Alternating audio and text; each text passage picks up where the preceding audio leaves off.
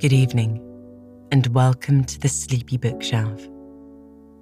This season, we'll be reading To the Lighthouse by Virginia Woolf. We know our listeners are as unique as all our novels, and lucky for you, our bookshelf is varied with lots of different types of stories to lull you into a deep sleep. For that reason, this is a preview to give you an idea of what to expect from this season. To the Lighthouse was published in 1927.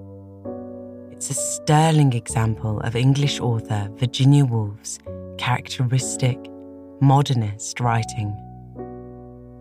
She was a pioneer of this new stream of consciousness style, which has very little dialogue and instead centers on the internal thoughts of the characters. The novel follows the Ramsay family as they recall past holidays on Scotland's Isle of Skye. The main characters include Mrs. Ramsay, her husband, Mr. Ramsay, and several of their guests, including the independent Lily Briscoe. The narrative often shifts between different characters' thoughts and perceptions, as though drifting from mind to mind around a room.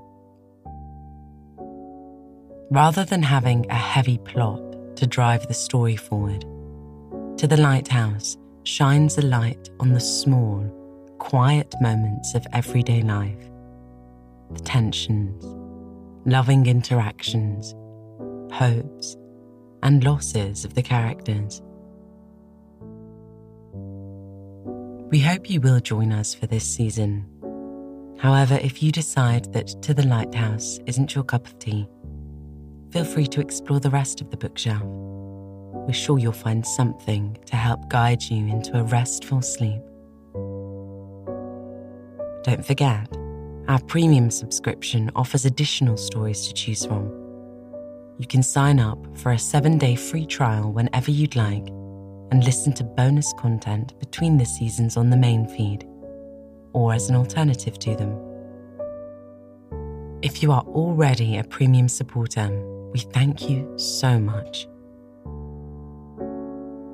Remember, if there's a book you'd like to hear on the Sleepy Bookshelf, you can go to our website, sleepybookshelf.com, or use the link in the show notes to cast a vote.